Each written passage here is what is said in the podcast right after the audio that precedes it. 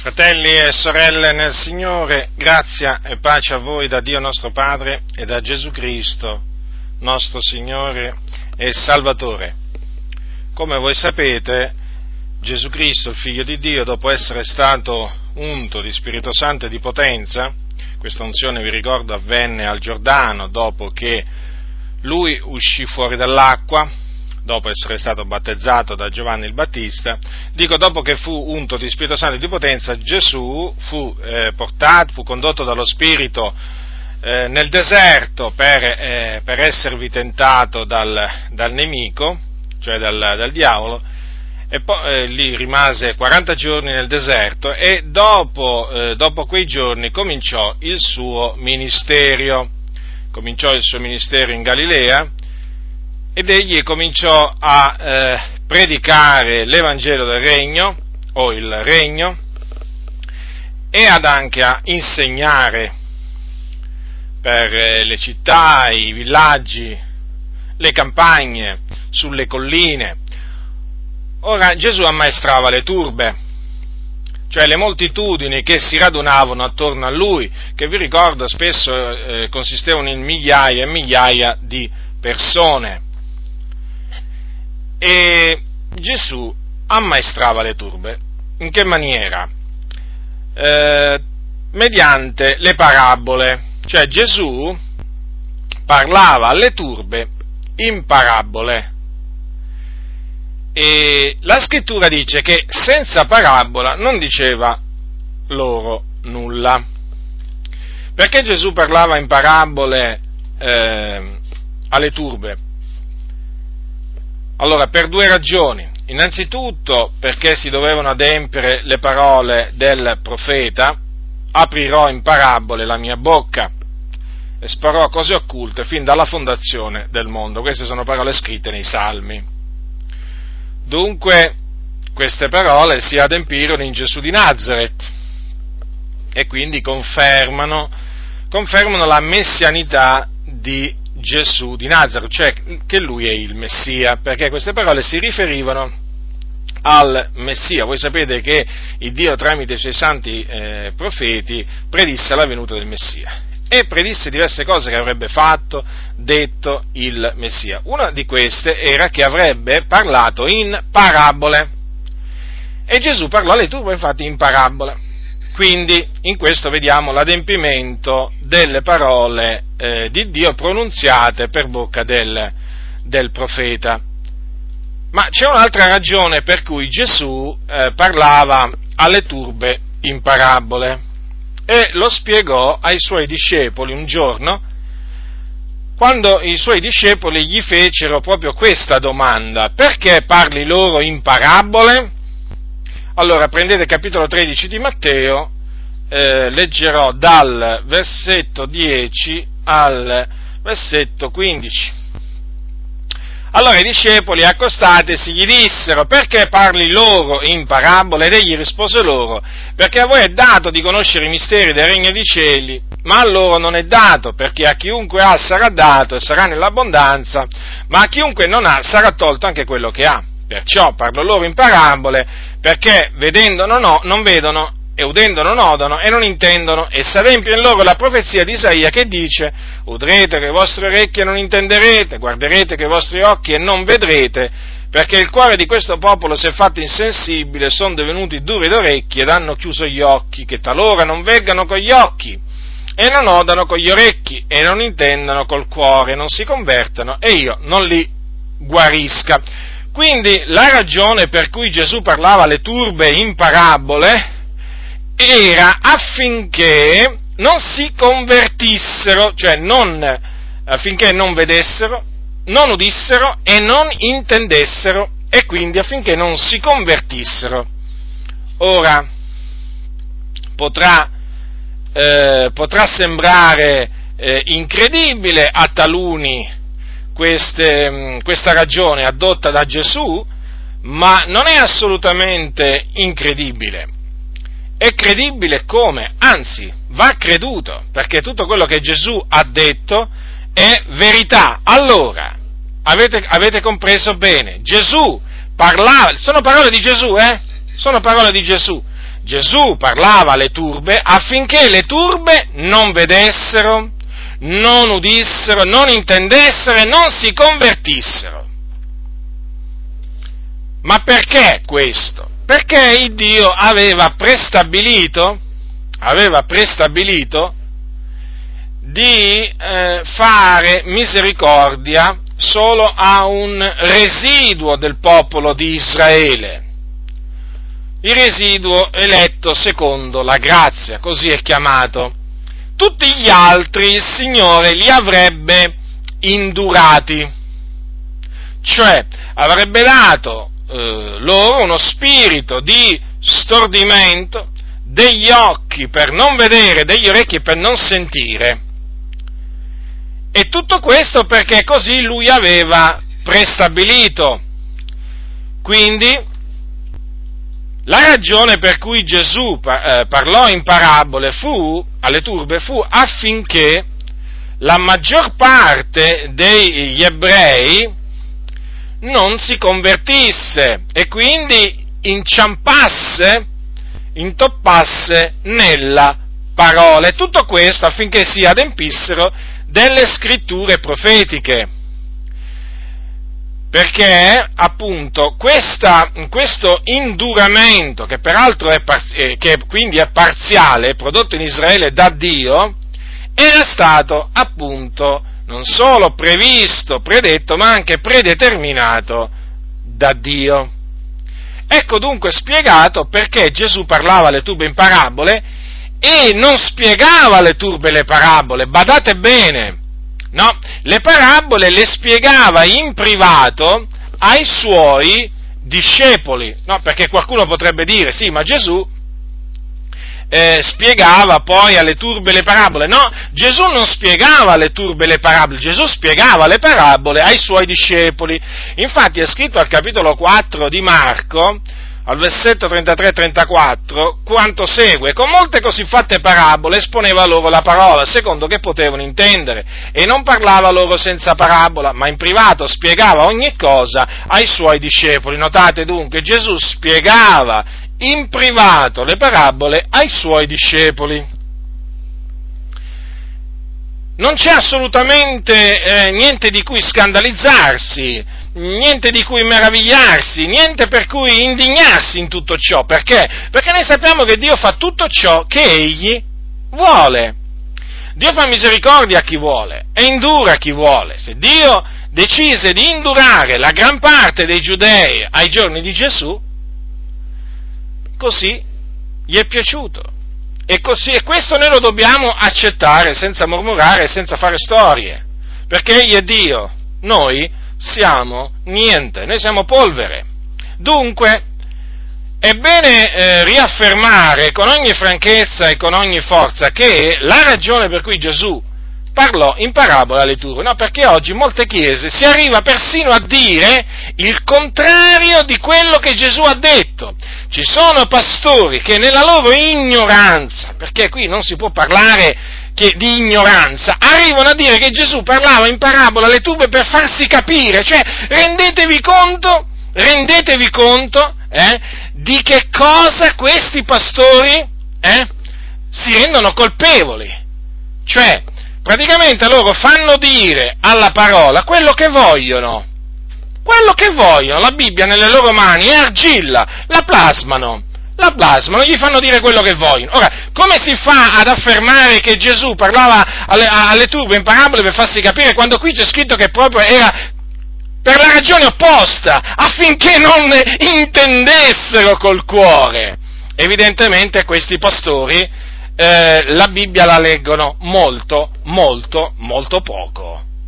E bisogna dire un'altra cosa, che quel poco che leggono lo veramente talvolta capiscono eh, in maniera sbagliata o comunque lo, lo, interpretano malamente. Rendetevi conto, quindi le comunità, in, ma, in molte comunità, in mano, in mano, a chi si trovano? Si trovano in mano a pastori eh, che leggono A, leggono A e capiscono B.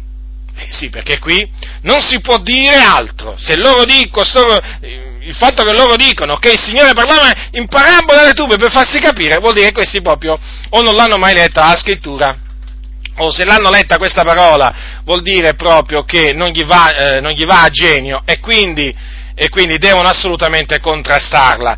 Quindi lo ribadisco, Gesù parlava alle turbe per, in parabole affinché essi non intendessero e non si convertissero. Naturalmente tutto questo eh, faceva eh, parte del, eh, piano, del, piano, di Dio, secondo il quale appunto, eh, come vi ho detto prima, Dio aveva deciso di fare grazia solamente a un eh, residuo del popolo di Israele o dei giudei, tanto è vero che il Signore tramite il profeta cosa aveva detto? Quando anche il numero dei figlioli di Israele fosse come l'arena del mare, il rimanente solo sarà salvato, perché il Signore eseguirà la sua parola sulla terra in modo definitivo e reciso. Notate dunque che il Signore aveva deciso di salvare solo il resto di Israele, solo un residuo di Israele, perché così il Signore aveva decretato. Gli altri il Signore aveva decretato di di indurarli, questo lo aveva detto, lo aveva predetto e poi naturalmente lo ha mandato, lo ha mandato ad effetto. In altre parole, il Signore aveva, eh, aveva innanzi determinato di fare intoppare, di fare cadere la gran parte degli ebrei, di farli intoppare nella parola perché questi, a questo sono stati destinati. Ma tutto questo naturalmente per, eh, per, fare, eh, per, fare raggiung- per raggiungere i gentili, cioè noi gentili, con l'Evangelo. Infatti, che cosa dice la scrittura? Che per la loro caduta, la salvezza, quindi si intende la caduta degli ebrei, la salvezza è giunta ai gentili per provocare loro a gelosia. Dunque, come potete vedere, il, eh, il piano di Dio è perfetto. Ed è in questa maniera che il Signore ha adempiuto il suo piano di fare eh, raggiungere noi gentili, cioè le nazioni con l'Evangelo, cioè indurando eh, e quindi facendo cadere il, la, la, gran parte, la gran parte degli ebrei e fece intoppare ai tempi di Gesù gran parte eh, del, eh, degli ebrei nella parola appunto mediante le parabole che eh, Gesù eh, rivolgeva, rivolgeva, loro. Quindi vedete, alla fin fine, eh, alla fin fine lo scopo che si era eh, prefissato il Signore era uno scopo buono, d'altronde non, alt- non poteva essere altrimenti perché Dio è buono Dunque, vedete, il Signore aveva stabilito di far cadere, sì, gran parte degli, degli ebrei, ma naturalmente per far giungere la salvezza a noi gentili e per provocare mediante di noi a gelosia chi? Gli ebrei, perché siccome che nell'antichità gli ebrei avevano provocato a gelosia il Dio, eh, con, eh, con, degli idoli, allora cosa ha fatto? Cosa aveva de- eh, innanzi detto il Signore? Che li avrebbe provocati a gelosia appunto mediante, mediante di noi. E questo il Signore naturalmente lo ha fatto. Quindi è evidente che in base eh, a, questo, a, quello che dice la Sacra Scrittura, è evidente per cui molti pastori ehm, non dicono la vera ragione per cui Gesù parlava, eh, parlava alle turbe in parabole, perché se dovessero dire quello che dice la Sacra Scrittura, dovrebbero anche spiegare il perché il, il, perché il Signore aveva deciso di eh, far intoppare molti ebrei, siccome che a molti non va a genio sentir dire una parte delle cose che dice la Sacra Scrittura, in questo caso il fatto che il Signore aveva deciso di fare intoppare, di far cadere gran parte degli ebrei per poi far giungere la salvezza a noi, allora si sono inventati che il Signore parlava alle turbe per, in parabole per farsi capire. Poi naturalmente ci sono quelli che hanno adottato ragioni un po' più sofisticate, ma sempre comunque di sofismi si tratta.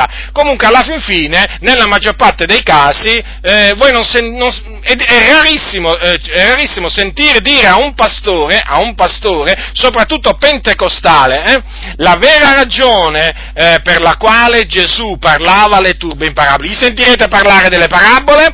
Quello sì, anzi ve l'assicuro, sentirete molto parlare delle parabole, spesso naturalmente sentirete anche degli, delle interpretazioni arbitrarie date a certe, a certe diciamo, a certe parabole, però non gli sentirete mai dire, mai dire la ragione per la quale il Signore parlava alle turbe in parabole. La prossima volta, magari che avete occasione di parlare col pastore della vostra comunità, fategli questa domanda, soprattutto se è pentecostale, adi, non adi, non importa. Ma senti fratello, ma mi vorresti spiegare perché Gesù parlava alle turbe in parabole? Guardatelo bene negli occhi, eh?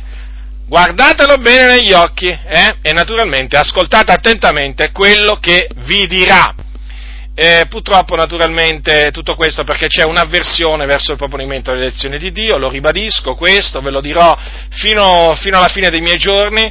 Nell'ambiente pentecostale c'è un'avversione veramente tremenda verso il proponimento delle elezioni di Dio e naturalmente eh, si, fa, eh, si fanno di tutto i pastori per eh, negarlo e naturalmente quando si trovano poi dinanzi a questi passaggi così chiari, così, eh, così, naturalmente anche magari difficili da accettare, che fanno loro? Loro fanno dire alla parola di Dio una cosa, una cosa contraria, porteranno la pena della loro ribellione peggio per loro se non si, se non si ravvedono. Dunque, spiegato dunque, eh, fatto, avendo fatto questa premessa, cioè che eh, Gesù parlò in parabole perché si dovevano adempiere le parole del profeta aprirò in parabola la mia bocca, e poi perché eh, a, quelli di fuori, a quelli di fuori non era dato di conoscere il mistero del regno dei cieli, e quindi, eh, perché questo era, era, era, dato solo a quelli di dentro, cioè ai discepoli del Signore, allora il Signore a quelli di fuori gli, gli parlava in parabole senza spiegargli niente, naturalmente, affinché non vedessero, non sentissero e non comprendessero, e quindi non si convertissero.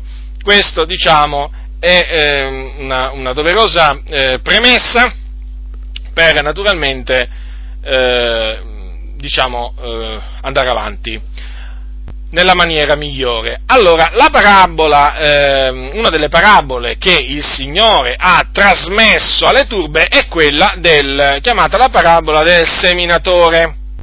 La parabola del seminatore. ed è questa appunto che io mi accingo a eh, spiegarvi in base naturalmente alla spiegazione che ha dato Gesù ai suoi, ai suoi discepoli. Capitolo 8 di Luca, prendete Luca, il Vangelo secondo Luca, capitolo 8. Allora, leggerò dal versetto 4 al versetto 15. È scritto, ora come si raunava gran raunava gran folle, la gente d'ogni città accorreva a lui e gli disse in parabola, il seminatore uscì a seminare la sua semenza e mentre seminava una parte del seme cadde lungo la strada e fu calpestato e gli uccelli del cielo lo mangiarono. Un'altra cadde sulla roccia e come fu nato seccò perché non aveva umore. Ed un'altra cadde in mezzo alle spine, le spine nate insieme col seme lo soffocarono. Ed un'altra parte cadde nella buona terra, e nato che fu frutto il cento per uno. Dicendo queste cose esclamava, chi ha orecchi da udire, oda. E i suoi discepoli gli domandarono che volesse dire questa parabola, ed egli disse, a voi è dato di conoscere i misteri del regno di Dio, ma agli altri se ne parla in parabola, affinché vedendo non veggano e udendo non intendano. Or questo è il senso della parabola. Il seme è la parola di Dio quelli lungo la strada sono coloro che hanno udito, ma poi viene il diavolo e porta via la parola dal cuor loro, affinché non credano e non siano salvati. Quelli sulla roccia sono coloro i quali, quando hanno udito la parola, la ricevono con allegrezza, ma costoro non hanno radice, credono per un tempo e quando viene la prova si traggono indietro. E quel che è caduto fra le spine sono coloro che hanno udito, ma se ne vanno e restano soffocati dalle cure, dalle ricchezze, dai piaceri della vita e non arrivano a maturità. E quel che è in buona terra sono coloro i quali, dopo aver udito la parola, la ritengono in un cuore onesto e buono e portano frutto con perseveranza. Ora, la parabola del seminatore, che Gesù appunto spiegò ai suoi discepoli, è importante perché mostra eh, che cosa avviene, su, eh, diciamo, sulla faccia della terra all'annunzio della parola di Dio. O meglio, che cosa avviene quando viene seminata la parola di Dio? Non, è, non importa in che maniera viene seminata, ciò che è certo è che quello che ha detto Gesù eh, avviene, avveniva ai suoi giorni, avveniva ai giorni degli apostoli, e avviene tuttora e continuerà a avvenire fino a quando lui non ritornerà dal cielo. Dunque ci tengo a precisare che quello che, eh, quello che Gesù ha detto si deve adempiere. Cioè, non è che le cose possono andare in maniera diversa. Cosa voglio dire con questo? Che questi quattro tipi di persone, appunto, queste quattro categorie di persone che hanno ascoltato la parola di Dio, che, che ascoltano la parola di Dio, ci saranno fino a quando Gesù non ritornerà. Voi sapete che l'Evangelo del Regno deve essere predicato a tutte le genti e allora verrà la fine. Deve essere predicato a tutte le genti onde, ne, eh, onde sia resa testimonianza a tutte le genti. E naturalmente poi verrà la fine. Ora, fino a quel giorno, cioè fino a quando ver- non verrà la fine, naturalmente la, la predicazione della parola eh, avrà quattro categorie di persone che reagiranno in maniera diversa. E appunto Gesù ha spiegato, Gesù ha spiegato in che maniera, quali sono queste quattro categorie di, eh, di persone. Allora, il seme è la parola di Dio, vivente, permanente, efficace. Parola di Dio che è potente naturalmente a trasformare, a salvare, a rigenerare chiunque. Potenzialmente la parola di Dio può salvare chiunque, può rigenerare chiunque, può trasformare chiunque. Il fatto è che non avviene così. Appunto, eh, cioè non tutti coloro che odono la parola di Dio vengono eh, rigenerati, vengono trasformati, vengono salvati. E questo perché appunto si devono adempiere le parole di Gesù della parabola del seminatore. Allora, Gesù ha cominciato a parlare del, eh, di quella parte del seme che cadde lungo la strada e ha spiegato parte del seme naturalmente che viene calpestata e poi gli uccelli del cielo la mangiano. Ora, questi, lungo la strada, sono quelli che odono la parola, l'ascoltano. Ma che cosa succede? Dice, poi viene il diavolo. E che fa il diavolo? Il diavolo quando viene fa sempre qualcosa di brutto, perché non viene se non per rubare, ammazzare e distruggere. In questo caso viene per rubare. Che cosa? Per rubare, per portare via la parola. Da dove? Portarla via dal cuore di coloro appunto che l'hanno udita. Per quale ragione tutto ciò? Affinché queste persone non credano e non siano salvate. E questo è quello che avviene proprio tuttora. Quante volte è capitato a ciascuno di noi di parlare a persone che in effetti hanno ascoltato e poi all'improvviso, all'improvviso è come se qualcuno venisse e portasse via dal cuor loro quello che è stato seminato in loro. E questo avviene sulla faccia della terra, eh? su, su tutta la faccia della terra. D'altronde, quando viene seminata la parola di Dio, questa è una delle cose che avviene. Dunque, viene il diavolo, porta via la parola di Dio affinché quelle persone non credano e non siano salvate. Ora qualcuno potrebbe dire, beh, ma come? Il Signore non è potente allora da, da impedire che, quelle, che, il diavolo eh, porti via la parola dal cuor loro? Certo, il Signore è potente, il Signore è potente da fare qualsiasi cosa, eh, ma bisogna vedere appunto se quella cosa rientra nella sua volontà. Perché vedete, quello che ha detto Gesù avveniva anche ai suoi giorni, cioè anche ai suoi giorni il diavolo veniva e portava via, dopo che Gesù aveva insegnato, predicato, anche a quei giorni veniva il diavolo e portava via la parola dal cuore di molti affinché non credessero e non fossero salvati, ma questo faceva parte naturalmente del piano di Dio, come vi ho detto prima. di fatti, ecco perché il Signore dunque non lo, non lo impediva e non lo impedisce.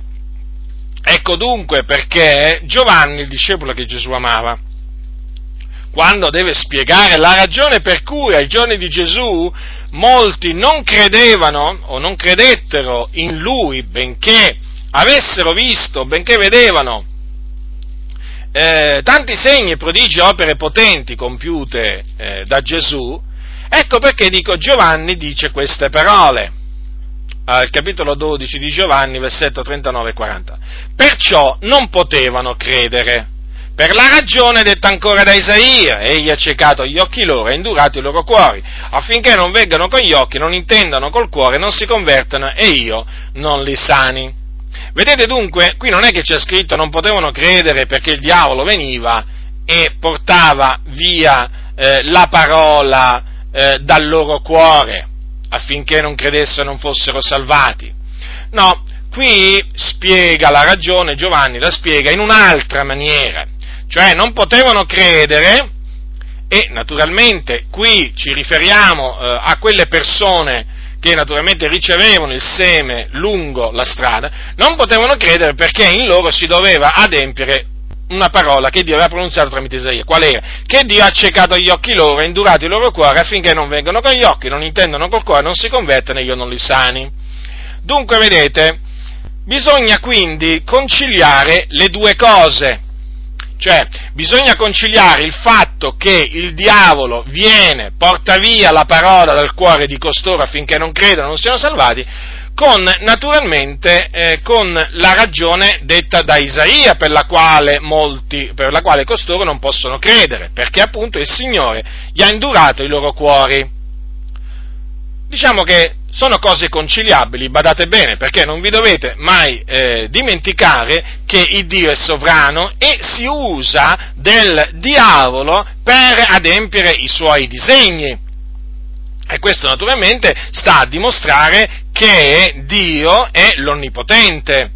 Il diavolo non è onnipotente. Il diavolo è una potente creatura, peraltro malvagia, estremamente malvagia, però non è onnipotente, alla fin fine deve sempre sottostare ai disegni, ai propositi di Dio. E dunque, alla fine, quello che eh, il Signore Dio permette di fare al diavolo è quello naturalmente che rientra nella sua volontà. Vedete, in questo caso, e vi ricordo che questo avveniva già ai tempi di Gesù, eh? Già ai tempi di Gesù, che il diavolo veniva e portava via la parola dal cuore di quello, di quello, di quell'altro, affinché non credesse e non fossero salvati.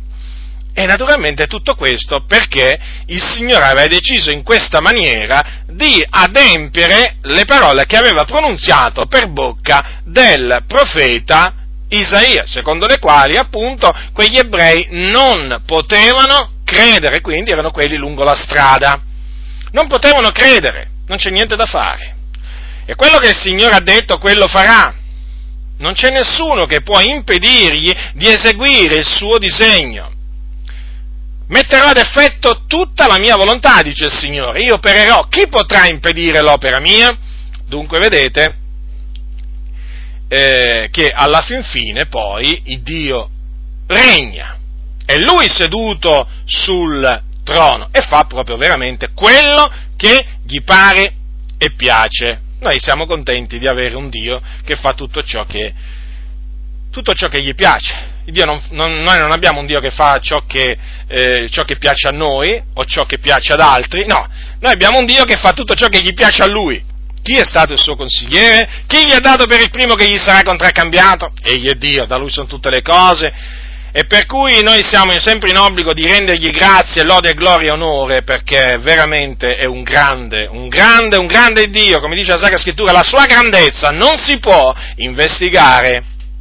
Certamente queste parole fanno anche capire, queste parole della spiegazione di Gesù eh, concernente quelli lungo la strada, quanto il diavolo è malvagio, eh? è chiaro, perché eh, via, andare a prendere via la parola, dal cuore di una persona affinché quella, cre- no, affinché quella persona non creda, non sia salvata, certo, veramente mostra quanto questo essere sia, sia malvagio, d'altronde non per niente è chiamato il, il, maligno. Comunque sia, bisogna sempre ricordarci che, lo ripeto, il maligno è sottoposto al Signore Dio Onnipotente. Quindi Dio, il creatore dei cieli della terra, del mare, eh, di tutto ciò che è in essi, governa l'universo e eh, naturalmente ed è ai suoi ordini che tutto si muove sulla faccia della terra in tutto l'universo. Non c'è niente che avvenga senza il beneplacito della sua volontà, senza appunto che lui eh, eh, non, l'abbia, non, l'abbia, voluto. D'altronde Gesù ha detto che non cade neppure un passero a terra senza il volere del Padre nostro, quindi immaginate voi, pensate voi, riflettete, se non cade un, un uccelletto non cade a terra senza il volere di Dio. Voi pensate che delle persone non crederanno e non saranno salvate? Eh, voi pensate che il diavolo verrà, porterà via la parola al cuore di alcuni affinché non credono non siano salvati? Così, per caso Così, eh, no, non avviene nulla per caso, anche, anche, questo naturalmente avviene per la volontà di Dio. Dunque, eh, ecco, ecco, spiegato appunto eh, chi sono coloro che ricevono il seme lungo la strada. Eh, adesso veniamo a quelli che ricevono il seme sulla roccia o eh, sui luoghi rocciosi. Questi sono quelli che quando hanno udito la parola la ricevono con allegrezza. Però la caratteristica di costoro è che non hanno radice, credono per un tempo. Quando viene la prova si traggono indietro. Ora, se prendete il capitolo 13 di Matteo, stessa, le stesse parole sono scritte in maniera leggermente diverse quantunque il senso non cambi. Capitolo 13 di Matteo, prendete il versetto, allora, 20 e 21. Quelli che ha, quelli che ha ricevuto la semenza in luoghi rocciosi è colui che ha della parola e subito la riceve con allegrezza. Però non ha radice in sé, ma è di corta durata, e quando venga tribolazione o persecuzione a cagione della parola è subito scandalizzato. Dunque, da tenere bene a mente questo che quelli sulla roccia sono persone che dopo aver udito la parola credono, eh, la ricevono con allegrezza. Questo, questa espressione, ricevere la parola, ricordatevi che indica sempre il fatto che una persona crede ve lo, ve lo dimostro eh, prendendo nel libro degli Atti degli Apostoli queste parole scritte mh, mm, in, nel caso dei, eh, dei, credenti di Samaria, quando dice, capitolo 8, versetto 14, gli Apostoli che erano a Gerusalemme, avendo inteso che la Samaria aveva ricevuto la parola di Dio, vi mandarono Pietro e Giovanni. Notate, eh, qui si parla della ricezione della parola di Dio, che equivale a dire che avevano creduto, cioè quelli di Samaria avevano creduto nel Signore, nella, parabola, nella, nella parola di Dio. Tant'è vero che poco prima si parla di quando ebbero creduto a Filippo, che annunziava loro la buona novella relativa al regno di Dio, al nome di Gesù Cristo, furono battezzati uomini e donne. Quindi vedete, quel aver ricevuto la parola di Dio sta a indicare che eh, avevano creduto nella buona novella relativa al regno di Dio e al nome di Gesù Cristo.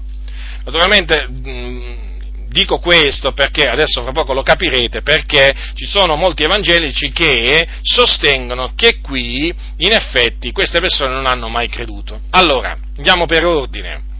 La scrittura dice che costoro credono per un tempo, dunque hanno un giorno creduto, ma non perseverano fino alla fine nella fede, perché credono solo per un tempo. E fino a quando credono? Fino a quando non viene la prova, o meglio, fino a quando non viene la persecuzione, la tribolazione a cagione della, della parola. Notate che quella stessa parola che costoro hanno udito e hanno ricevuto con allegrezza, dico, è la causa della persecuzione, della tribolazione che gli piomba addosso. Infatti dice 13-21 di Matteo, quando venga tribolazione o persecuzione a cagione della parola è subito scandalizzato. Dunque è evidente che costoro professavano la fede in Gesù Cristo, eh, annunziavano la parola di Dio, ma il fatto è che quando eh, cominciano a essere perseguitati, eh, tribolati a cagione di quella parola, si traggono indietro o si eh, rimangono scandalizzati. Eh, vorrei, che, vorrei che notaste questo, che la tribolazione, la persecuzione a cagione della parola è chiamata prova. In altre parole, è la prova della fede. Così la chiama, così la chiama Giacomo. Ascoltate cosa dice Giacomo, eh?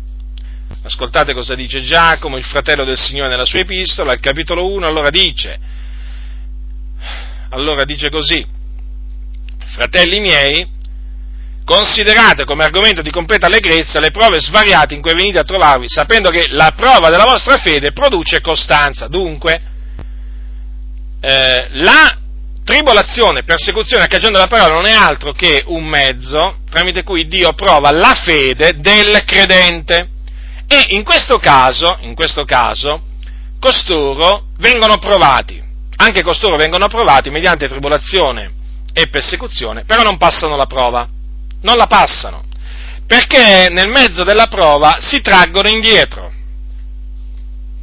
si traggono indietro, si scandalizzano eh, a cagione di Cristo, o si scandalizzano di Cristo. Gesù ha detto beato colui che non si sarà scandalizzato di me, e questi invece, questi invece si scandalizzano, si scandalizzano del Signore Gesù. Quindi lasciano perdere tutto, abbandonano tutto, abbandonano la fede. Ecco perché appunto viene detto che credono per un tempo si traggono indietro, a loro perdizione. Difatti, la scrittura dice, ma noi non siamo di quelli che si traggono indietro, a loro perdizione. Quindi quelli che si traggono indietro, si traggono indietro a loro perdizione e andranno in perdizione, perché non hanno perseverato sino alla fine nella, nella fede. Ora, quando prima vi ho spiegato la, che la ricezione della, che nella scrittura il, l'aver ricevuto la parola sta a intendere che eh, si è creduto nella parola, vi ho detto eh, la ragione per cui vi quella, mh, perché vi dicevo quella cosa, perché alcuni sostengono che qui, eh, che qui Gesù pa, eh, si riferisca a persone che non hanno mai creduto veramente. Ora, io eh, ribadisco, eh, ribadisco, che mh, con tutta la buona volontà io qui eh, non riesco a vedere persone che non hanno mai creduto.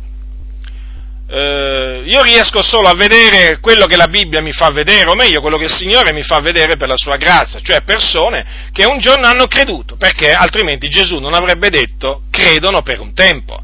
Eh, poteva dire non hanno creduto, avevano fatto finta di credere, eh, si erano illusi di credere, No, qui c'è scritto credono per un tempo. Le ha dette Gesù queste parole. Cioè, io credo che non è, non è, mai, mm, non è mai, tempo sprecato ribadire eh, che queste sono parole di Gesù, il figlio di Dio. Noi non possiamo metterci a discutere, noi non possiamo questionare, mettere in dubbio le parole di Gesù, interpretarle a nostro piacimento. Se Gesù ha detto che credono per un tempo, noi così dobbiamo accettarle, le parole di Gesù, così come le ha dette, credono per un tempo. Non credono fino alla fine, credono per un tempo. Infatti Gesù lo ha detto, eh, che, eh, che, credono fino a che non vengono provati, perché quando vengono provati, eh, quando la, la, fede loro viene provata, infatti è chiamata la prova della nostra fede, eh, badate bene, perché se no, voglio dire, che cosa viene provato? Qui c'è scritto quando viene la prova. Ma che cosa viene provata? Una fede finta? No, viene provata la fede vera. Ma in questo caso, naturalmente, non sostengono la prova, è diverso. La, fe- la, la fede l'avevano, solo che non la mantengono, non la ritengono fino alla fine e quindi non passano la prova. Ma altrimenti perché si parla di prova? Perché si parla di tribolazione e persecuzione a cagione della parola. Ma come si, dire, come si fa a dire, di uno che viene perseguitato, tribolato a cagione della parola che non ha creduto, che non ha accettato la parola di Dio? Allora perché gli piomba addosso la persecuzione? Evidentemente perché ha creduto.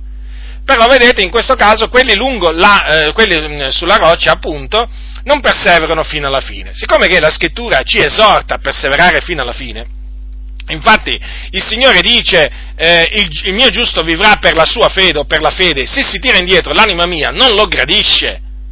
Vedete quindi che il Signore ammette l'eventualità che uno, uno giusto, naturalmente un giusto, e chi è il giusto se non colui che è stato giustificato da Dio mediante la fede, ammette l'eventualità che un giusto possa o il giusto si possa tirare indietro, perché dice se si tira indietro l'anima mia non lo gradisce, vedete? E questo è il caso di, que, di costoro che hanno ricevuto la parola eh, nei luoghi rocciosi, credono per un tempo, sono stati giustificati per la loro fede, però hanno creduto solo per un tempo, poi a un certo punto abbandonano la fede, si tirano indietro, non ne vogliono più sentire e naturalmente per loro eh, quello che li aspetta naturalmente è un'eterna, è un'eterna infamia, perché la scrittura dice che eh, noi non siamo di quelli che si traggono indietro a loro perdizione. È eh, fondamentale perseverare dunque eh, nella fede. Eh, questo il Signore lo ha, ribadito, lo ha ribadito spesso, per esempio quando disse ricordatevi della moglie di Lot, che fece la, la moglie di, di Lot? Si voltò indietro. Ecco, si voltò indietro. E cosa, succede, cosa accadde? Eh, diventò una statua di sale. Perché il Signore ci ha detto di ricordarci la moglie di Lot? Eh, affinché noi non facciamo come la moglie di Lot che guardò indietro. E quindi affinché noi non ci tiriamo indietro. Perché se ci tireremo indietro andre, diciamo, andremo in perdizione. Dunque vedete che qui si parla di persone che un giorno hanno veramente, veramente creduto, però non passano la prova. Eh. Dunque, ehm, attenzione a, eh, eh, a, non, a, non, fare appunto come, come, coloro che credono per un tempo.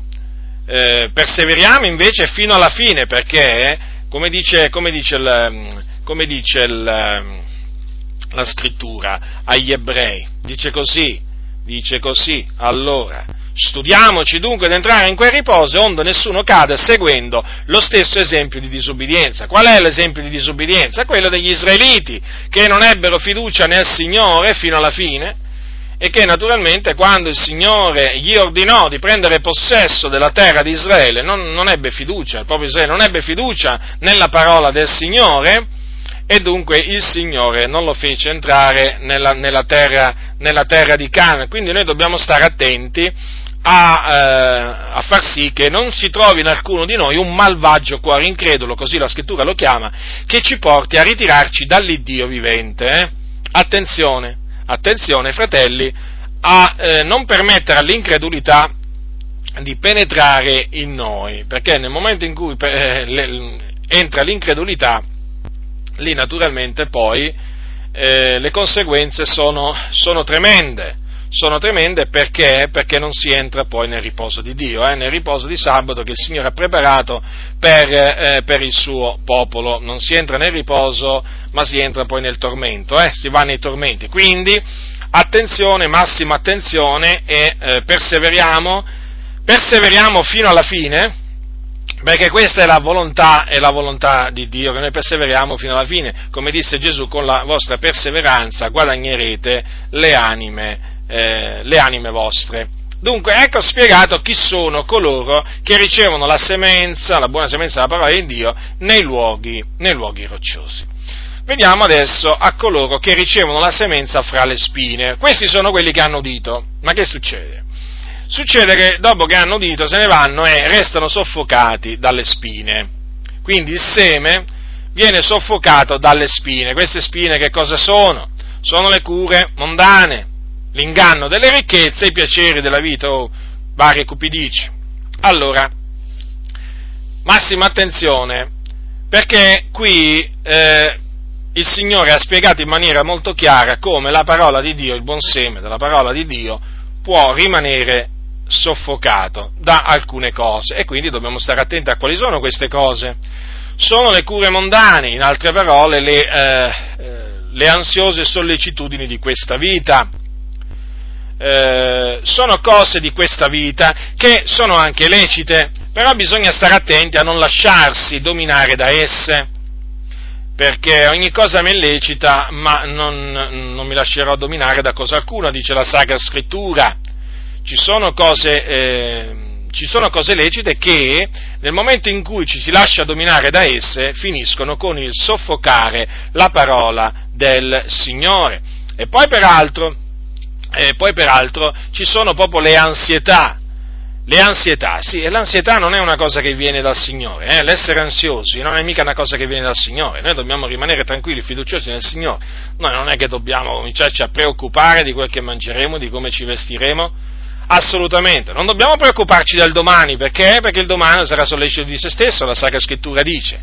Quindi dobbiamo stare attenti a che i nostri cuori non siano aggravati appunto dalle ansiose sollecitudini di questa, di questa vita, perché in, questo, in, questo, in quel momento eh, che noi permettiamo all'ansietà di avere la meglio, poi cosa succede? Che il nostro cuore si aggrava, si aggrava, eh, non, c'è niente, non, c'è niente, da fare, in altre, parole, in altre parole, spiritualmente si va giù, si va giù. Poi eh, ci sono l'inganno delle ricchezze, eh sì, perché? Perché le ricchezze ingannano, le ricchezze ingannano, sì, eh, ci sono molti che eh, pensano ad arricchirsi, ci sono molti, ma veramente tanti, eh, perché pensano che eh, alla fin fine poi, eh, una volta che hanno delle ricchezze, avranno una vita comoda e avranno un, un, un sicuro futuro Naturalmente queste persone non ripongono la loro, la loro, fiducia in Dio, ma nelle ricchezze, cosa naturalmente che non bisogna mai fare, non solo, non bisogna nemmeno ricercarle le ricchezze. Tanto è vero che la Sacra Scrittura ci comanda di essere contenti delle cose che abbiamo. È evidente che se dobbiamo essere contenti delle cose che abbiamo non dobbiamo amare il denaro, non dobbiamo volere diventare ricchi, non dobbiamo volere accumulare tesori sulla faccia della terra. D'altronde Gesù ha detto non vi fate tesori, non vi fate tesori sulla terra ma fatevi tesori in cielo. Dunque è evidente che eh, anche l'inganno delle ricchezze ha il potere di soffocare la parola di Dio, come anche naturalmente abbiamo visto le cure, le cure mondane. E poi ci sono naturalmente ci sono i piaceri, i piaceri della vita, che naturalmente ormai non si contano più, eh, ormai eh, diciamo, i piaceri della vita sono così svariati, così variegati, che veramente qui fare la lista è veramente una cosa piuttosto ardua. Comunque è chiaro che um, piaceri della vita, eh, per esempio andare a teatro, al cinema, eh, andare al mare a divertirsi, che ne so, a Luna Park, eh, piaceri della vita sono, sono, di svariato genere, fratelli, qui veramente il tempo verrebbe bene se uno deve cominciare, deve cominciare a, a, enumerare tutti, tutti, tutti i piaceri della vita. Comunque sia, è bene tenere a mente è bene tenere a mente che appunto anche i piaceri della vita, assieme all'inganno delle ricchezze e alle cure mondane, sono tutte, eh, sono tutte cose che poi finiscono con il soffocare la parola. E quando la soffocano la parola riesce infruttuosa, non porta proprio nessun frutto, dice la Sacra, dice la sacra Scrittura. Dunque, costoro sono coloro appunto che eh, ricevono il, ehm, il, seme, eh, il, seme tra, il seme tra le spine. E dunque è chiaro, noi siamo chiamati a vegliare, siamo chiamati a vegliare affinché, affinché non ci lasciamo sopraffare dalle cure mondane, affinché non facciamo posto all'amore per il denaro, per le ricchezze e affinché in noi non sorga il desiderio di andarci a divertire. Sì, perché appunto qui quando si parla di piacere della vita si parla appunto di divertimento, divertimento, parola d'ordine oggi, divertirsi, divertiti, ti dicono divertiti fino a, fino a che sei giovane divertiti perché poi quando sarai vecchio, eh, tanti divertimenti poi non li potrai più, non li potrai più fare. No, no, no, no, no, no, assolutamente, ricordati del tuo creatore anche nei giorni della tua giovinezza e non solo quando non solo quando sei anziano, assolutamente i piaceri della vita sono da, sono da fuggire perché sono delle, delle forme, una forma di vanità che alla fine non ti dà niente, non ti dà assolutamente niente, sul momento sembra che ti, ti, dia, ti, dia, la gioia, ti dia allegrezza, ma è tutta una gioia effimera. Io mi ricordo quando ero dato i piaceri della vita, quando mi andavo a divertire prima di convertirmi e alla fin fine poi che mi è rimasto? che mi è rimasto? Come si suol dire, sono rimasto con un pugno di, di, di mosche in mano, anzi direi che nemmeno le mosche, un po' di vento nelle mani perché d'altronde andare dietro ai piaceri della vita è come correre dietro al vento, e non è che uno può pensare di correre dietro al vento per afferrarlo il vento, non c'è mai riuscito nessuno. E quindi alla fin fine è una corsa dietro il vento, quella dietro i piaceri, i piaceri della vita, non rimane assolutamente niente, è tempo sprecato, sono energie sprecate, è denaro sprecato, è tutto, è tutto, sono, tutto, mm, sono, tutte cose sprecate appunto dietro i piaceri, i piaceri della vita. Se uno veramente ci riflette, non potrà che arrivare a questa conclusione. Il tempo, il tempo non sprecato, le energie non sprecate, il denaro non sprecato è quello che si impiega per portare frutto, come vedremo fra poco, alla gloria di Dio, per fare la volontà di Dio, per santificarci, per cercare il bene altrui. Ma in effetti se uno considera invece che cosa portano i piaceri della vita? Non portano proprio niente, anzi, portano ancora più tristezza, più delusione, perché tu vai, eh, vai in un posto pensando poi di trovarci la felicità o vai a fare certe cose pensando poi di trovare la felicità e poi ritorni vuoto come eri prima. E allora sei deluso, sei deluso, sei deluso.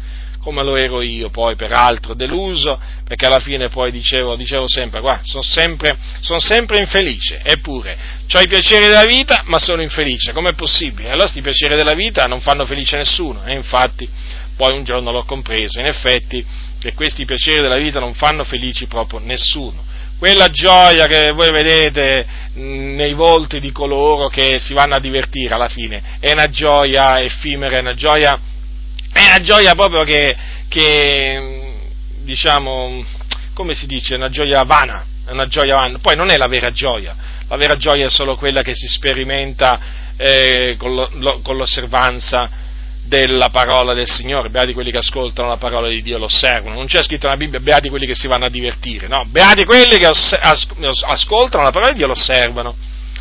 Dunque, coloro, costoro naturalmente che ricevono la parola tra le spine, proprio la, la parola riesce infruttuosa, quindi nessun frutto. Adesso naturalmente veniamo, veniamo al eh, seme che cade nella buona terra. Questi sono coloro che dopo aver udito la parola, la intendono, la ritengono in un cuore onesto e buono e portano frutto con perseveranza. Ora, vorrei fare una precisazione, vorrei fare una precisazione perché naturalmente so, eh, so naturalmente come ragionano alcuni. Allora, quando qui c'è scritto che la ritengono in un cuore onesto e buono, alcuni hanno dedotto, naturalmente, che costoro il Signore li ha salvati perché erano onesti e buoni, cioè avevano un cuore onesto e buono. E allora il Signore che ha fatto? Ha avuto un riguardo verso costoro e ha detto no, a questi qua, a questi qua li salviamo perché è gente onesta, è gente buona, è gente che mi cerca. No, non è assolutamente così, perché è vero che questi la parola di Dio la conservano in un cuore onesto e buono, ma è altresì vero che quel cuore onesto e buono è il cuore nuovo che Dio gli ha dato, perché prima avevano un cuore di pietra. Allora il Signore gli ha dato un altro cuore, un cuore onesto e buono, e mediante quel cuore loro ritengono la parola del Signore. Quindi quando qui si dice cuore onesto e buono significa la ritengono la parola di Dio mediante il cuore trasformato da Dio. È evidente questo? Perché? Perché non v'è alcuno che ricerchi Dio, dice la scrittura, non v'è alcun giusto, non v'è alcuno che pratichi la bontà, tutti si sono corrotti, tutti si sono sviati. Ricordiamocelo questo, eh, fratelli nel Signore, affinché non ci gloriamo nel cospetto di Dio, affinché non ci innalziamo nel cospetto del Signore. Se noi oggi riteniamo la parola di Dio in un cuore onesto e buono è perché il Signore ci ha dato un cuore onesto e buono, perché prima avevamo un cuore malvagio, avevamo un cuore corrotto, avevamo veramente un cuore disonesto. Ecco, perché eravamo così? Eravamo così, ma per la grazia di Dio noi oggi siamo quel che siamo. Dunque, cosa dice la scrittura di costoro? Che appunto eh, ritengono eh, la parola di Dio in un cuore buono e portano frutto con perseveranza. Ora però bisogna dire anche che il frutto non è che tutti portano la stessa maniera, la stessa misura di frutto, eh? o la stessa quantità di frutto. Allora, cosa dice la Sacra Scrittura? Prendiamo come, come, sono trascritte le parole qui in Matteo, capitolo 13, versetto 23. Ma quegli che ha ricevuto la semenza in buona terra è colui che ode la parola e l'intende, che porta del frutto e rende l'uno il cento, l'altro il sessanta e l'altro il trenta. Notate dunque, c'è una differenza di frutto. Uno porta al 100%, beh, quello, questo è quello che porta più frutto di tutti. L'altro il 60, quindi un po' più da metà, eh, e l'altro il 30, quindi un po' meno della metà qua. Vedete dunque che eh, il frutto qui è diverso. Ora, il Signore ha detto che eh, ci ha scelti, il Signore ci ha scelti. Questa è una buona notizia, fratelli del Signore, un'ottima notizia, non buona, ottima. Non siete voi che avete scelto me, ma sono io che ho scelto voi. Chiaro quindi, eh? E voi costituiti perché andiate e portiate frutto e il vostro frutto sia permanente. Dunque ecco perché il Signore ci ha scelti e ci ha costituiti perché portiamo del frutto. Com'è che si porta del frutto? Naturalmente dimorando in Cristo Gesù. Che cosa significa dimorare in Cristo Gesù? Osservare i comandamenti di Cristo. Perché? Perché, come detto il Signore, come il tralcio non può da sé dar frutto se non rimane nella vita, così neppure voi se non dimorate in me. Quindi, per portare frutto c'è bisogno di dimorare in Cristo. E dimorare in Cristo significa osservare i comandamenti di Cristo. E i comandamenti di Cristo, vi ricordo, non sono gravosi, eh? Non sono pesanti, no? Perché oggi alcuni li vogliono far passare per pesanti, ti schiacciano. Quando parlano alcuni dei comandamenti del Signore sembra proprio che stanno parlando di un macigno proprio che gli pesa sulla testa. Non è assolutamente così, i comandamenti del Signore Gesù non sono, non sono gravosi. Dunque, noi abbiamo per, eh, per, frutto la nostra santificazione. Allora, in che maniera si porta frutto? Si porta frutto naturalmente santificandoci. Eh, quando si dice naturalmente, eh, quando si parla di santificazione, bisogna diciamo, considerare i due aspetti della, della santificazione. Allora, sono, eh, uno si santifica astenendosi da delle cose e quindi osservando i comandamenti che dicono non fare questo, non dire questo e così via, ma uno si santifica anche eh, facendo delle cose e quindi osservando quei comandamenti del Signore che dice fai questo e fai quest'altro. Dunque, eh, noi abbiamo per frutto la nostra santificazione, tutti noi, eh, fratelli nel Signore. Questo scritto, lo dice Paolo Paolo ai Romani al capitolo 6, quando dice, ma ora essendo stati affrancati dal peccato e fatti servi a Dio, voi avete per frutto la vostra santificazione e per fine la vita eterna. Dunque, massima attenzione. Eh, da che cos'è che ci dobbiamo astenere? Dalle carnali concupiscenze, dalle mondane concupiscenze e quindi naturalmente dai piaceri della vita, da tutte quelle cose che ci portano a eh, contaminarci, a eh, corromperci spiritualmente, ma anche naturalmente, anche naturalmente carnalmente. Vi ho prima menzionato, ho prima menzionato i piaceri della vita, e quelle sono mondane concupiscenze da cui noi ci dobbiamo, ci dobbiamo astenere per santificarci nel cospetto del Signore. Questa è la volontà di Dio, che noi ci santifichiamo. Siate santi perché io sono santo, dice, dice il Signore. Dunque ci dobbiamo astenere dalle mondane, dalle mondane concupiscenze, così vengono, così vengono chiamate eh, dal, dall'Apostolo Paolo quando, quando per esempio dice allora a, a, Tito, dice così, la grazia di Dio salutare per tutti gli uomini è apparsa e ci ammaestra a rinunziare all'impietà alle mondane concupiscenze per vivere in questo mondo temperatamente, giustamente e piamente. Ora notate bene dunque, dobbiamo rinunziare all'impietà e alle mondane concupiscenze. Sono cose naturalmente che non si addicono ai santi e dunque la frode, eh, le offese, le diffamazioni, eh, omicidi, fornicazioni, adulteri, eh, l'empietà proprio, eh, parolacce, bestemmie, tutte queste cose che fanno parte appunto no, dell'empietà, delle cose, fanno, delle cose che fanno gli empi. Eh, menzogne, stregonerie, invidie, conte, tutte queste cose sono cose da cui noi ci dobbiamo eh, ci dobbiamo astenere, come anche dalle mondane, dalle mondane concupiscenze, i piaceri appunto, i piaceri della vita, poi ci si può aggiungere a quelli che ho, che ho menzionato prima, per esempio, questi giochi della lotteria, tutte queste cose qui. E poi naturalmente voi sapete sicuramente tutti questi divertimenti, discoteche, insomma, eh, nightclub, eh, insomma, potete potete fare voi la lista Ora, eh, queste sono cose naturalmente da cui ci dobbiamo astenere, ma poi ci sono cose naturalmente che dobbiamo fare, e sono le opere buone.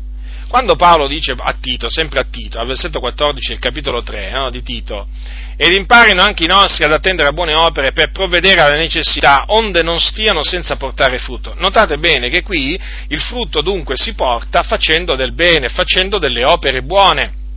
E tra le opere buone c'è quello, per esempio, di provvedere, provvedere, alle necessità dei poveri fra i santi, provvedere alle necessità dei ministri dell'Evangelo, anche questa è un'opera buona, ricordatevelo.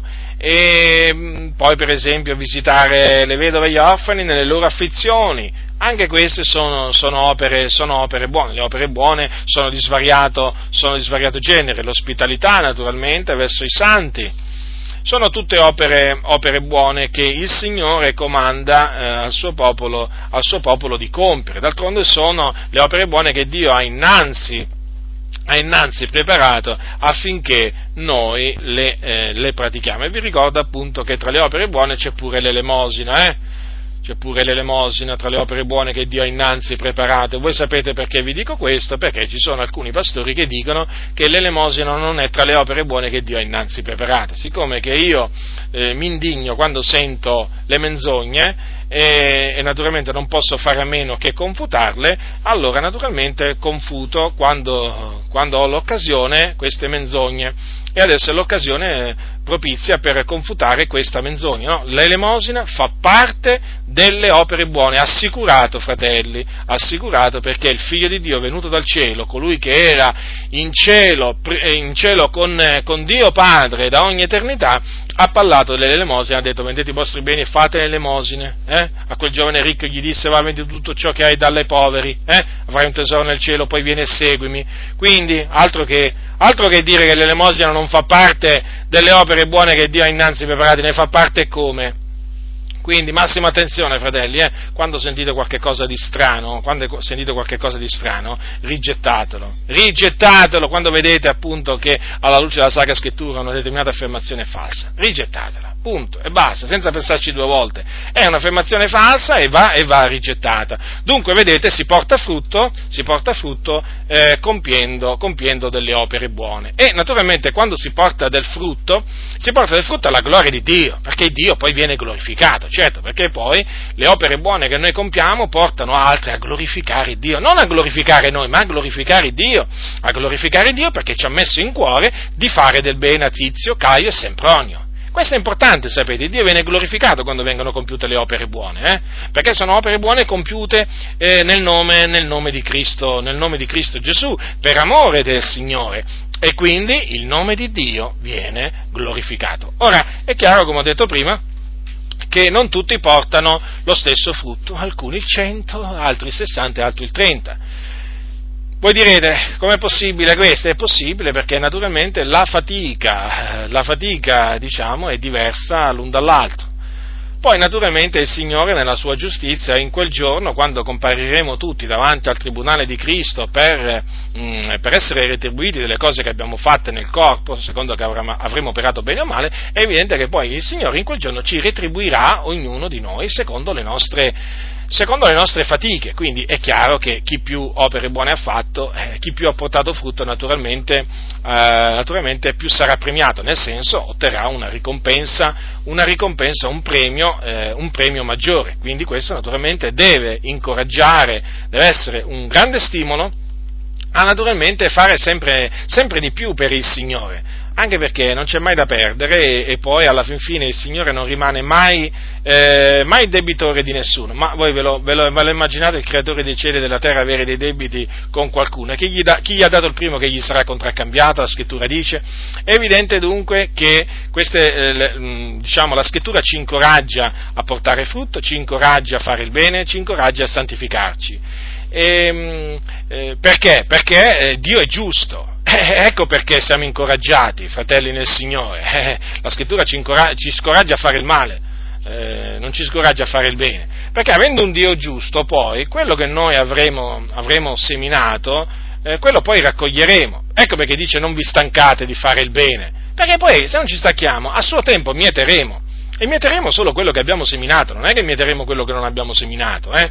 Quindi, alla fin fine, più, eh, più opere buone com- avremo compiuto e naturalmente eh, e più ne avremo del bene, ecco, perché appunto poi il Signore retribuirà ciascuno di noi secondo nostra, le nostre fatiche e, e chi, più, chi, più, ha fatto e più riceverà, perché naturalmente il Dio, il Dio è giusto. Quindi ecco eh, spiegata la, ehm, la naturalmente questo, prima di concludere, appunto, vorrei dire un'altra cosa, che è importante perseverare nel fare il bene, eh?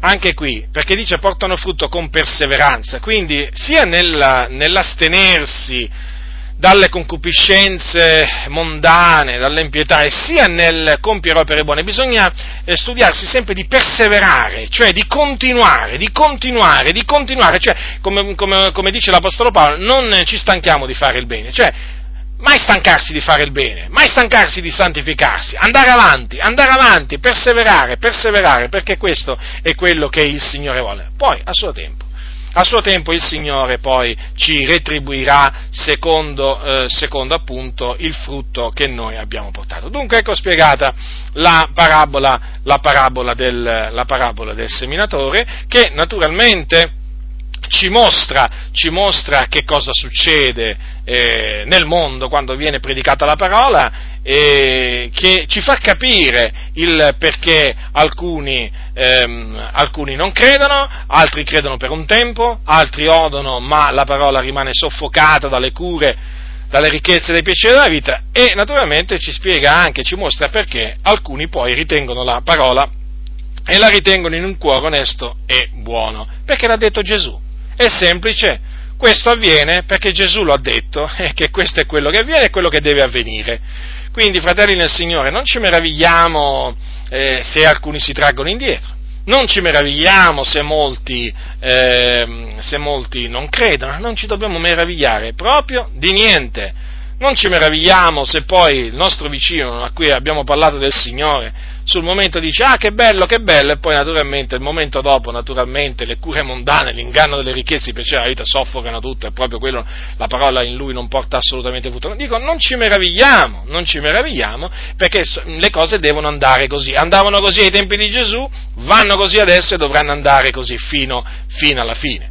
Quindi del resto eh, ritenete appunto questo diciamo, insegnamento che vi ho, ho voluto, vi ho voluto trasmettere, che ritengo utile, anche perché se Gesù ha ritenuto utile spiegare ai suoi discepoli la eh, parabola del seminatore, ritengo che eh, questa spiegazione ancora oggi va data. La grazia del Signore nostro Gesù Cristo sia con tutti coloro che lo amano con purità incorrotta. Amen.